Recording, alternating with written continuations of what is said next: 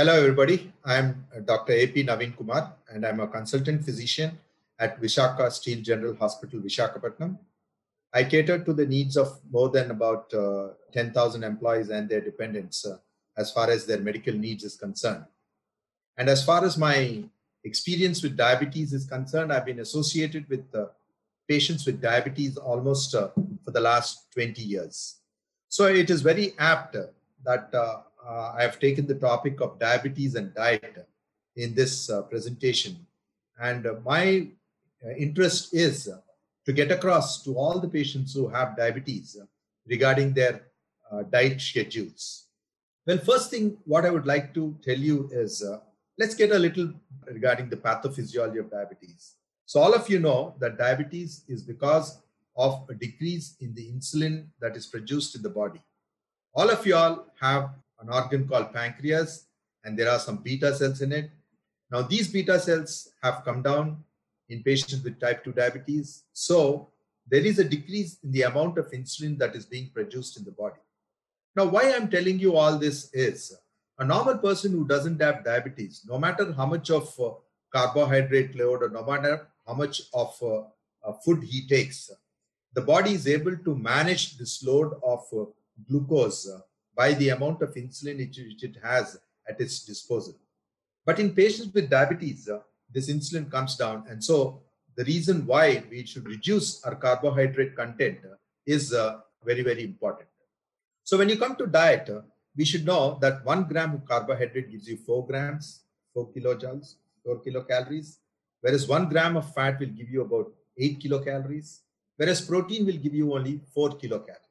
That's the reason why you should reduce the amount of fat that you take in your everyday diet. When people come to me, they always ask me what diet I should follow. So, what I tell them is diabetics should take small portions of food at frequent intervals, and these should be a low caloric content. Now, what do you mean by a low caloric content? So, you need to know the glycemic index of the food you take. Now, what do you mean by glycemic index? See, if you take uh, any food, uh, the amount of blood sugar it causes an increase in your body is the glycemic index. For example, if you take a mango, which is sweet, uh, the glycemic index is quite high. So it increases your blood sugar quite high. And so the amount of insulin which is there in the body is not able to adjust. And so the sugars go up.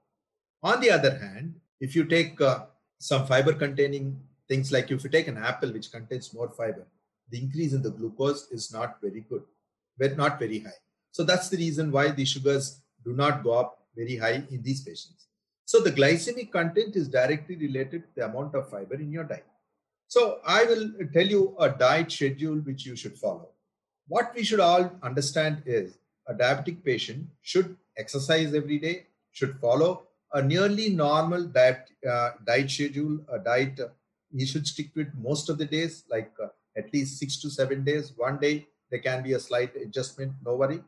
Third thing is the patient should exercise every day for about half an hour to 40 minutes. And this is the American Diabetes Association, which says, in addition to the drugs, lifestyle modifications are very, very important. There are three white things that all diabetics should avoid that is, rice, sugar, and salt. Salt should be restricted to about 6 grams per day because it is deleterious to the kidneys, and about 50% of diabetics have hypertension. Sugar, you should not take direct sugars because it increases your glucose content. Rice, all South Indians have taken a lot amount of rice. So they should restrict the amount of rice they take. So let's start off with a dietetic module, which I usually advocate for all my patients. So as soon as you get up from bed, once you brush, I would advise all of you to take some menthi powder. Now the powder, menthis can be fried a little and then made into a powder and kept one teaspoon of methi powder along with water or buttermilk. You can take it on an empty stomach and go for a walk for about 30 to 30, 40 minutes. Once you come back, you can have a tea, coffee, or milk without sugar. This is about 125 to 150 ml. Then, as far as your breakfast is concerned, the typical South Indian diet, you can either have three idlis or two small dosas without not much of oil in it, or a katori of upma. What, what do you mean by a katori? Katori means which, which contains about 150 to 200 ml. So you can have a katori of uh, upma or you can have one pesarattu, which is, which is very common in the South Indian side. it doesn't contain much calories. Try to avoid puris and high, uh, very bhaturas and those sort of things which are which have very high oily content. Bread can be taken, brown bread, because bread also contains a lot of salt and sugar, so you should restrict it. Then at 10 o'clock, you can have either salad in the form of two pieces of uh, a carrot, two pieces of tomato, and kira. Try to avoid taking any fruits in the morning, or you can have one glass of buttermilk, or just uh, one small cup of uh, what you call uh, java, that is uh, the ragi malt. At 12.30, 1 o'clock, you should have your lunch. You should not delay your lunch beyond that. You can have a small cup of rice, two cups of uh, uh, vegetables, vegetables preferably. There should be green leafy vegetables. You can have all the dals. Avoid dals uh, like uh, you should not have cashew nuts and ground nuts. And uh, then you can have non-vegetarian food if you're a non-vegetarian. Try to have one or two pieces of eggs. That is the white of the eggs, not the yellows. You can have chicken, which is lean meat. Try to avoid mutton, which is high caloric food. Try to avoid all the big fish, which contain lots of fat one or two pieces of fish uh, weekly once, weekly once, two twice you can have chicken, and weekly once you can have about uh, two egg uh, whites. You, you, should take only the egg whites and take more of uh, what you call buttermilk. You can have a cup of curd also. In the evening, about five o'clock, you can have again uh, tea, coffee, or milk without sugar. You can have a fruit. The fruit's ideal fruit, you can have a small apple or a small unripe uh, guava or pomegranate seeds or oranges and uh, sweet lime because they contain more of potassium, about four five beans. Try to avoid taking chiku, custard apple, mangoes, overripe uh, papayas, and pineapples because they're all high glycemic foods. So these fruits, try to avoid bananas also overripe because apple, guava, pomegranate seeds, and oranges and melons, they have less of uh, glycemic index. You can take half of the fruit in the In the night, I would advise you to have two pulkas or the white, the red uh, uh, wheat uh, thing as a mix along with two cups of curries. Curries you need you need to take a lot. So when you take your plate, uh, about 50% should be covered with vegetables and uh, green leafy vegetables and uh, fruits, and only one third or one fourth should be co- contain cereals, and the rest you can have a small amount of fat in the form of whatever meats you take.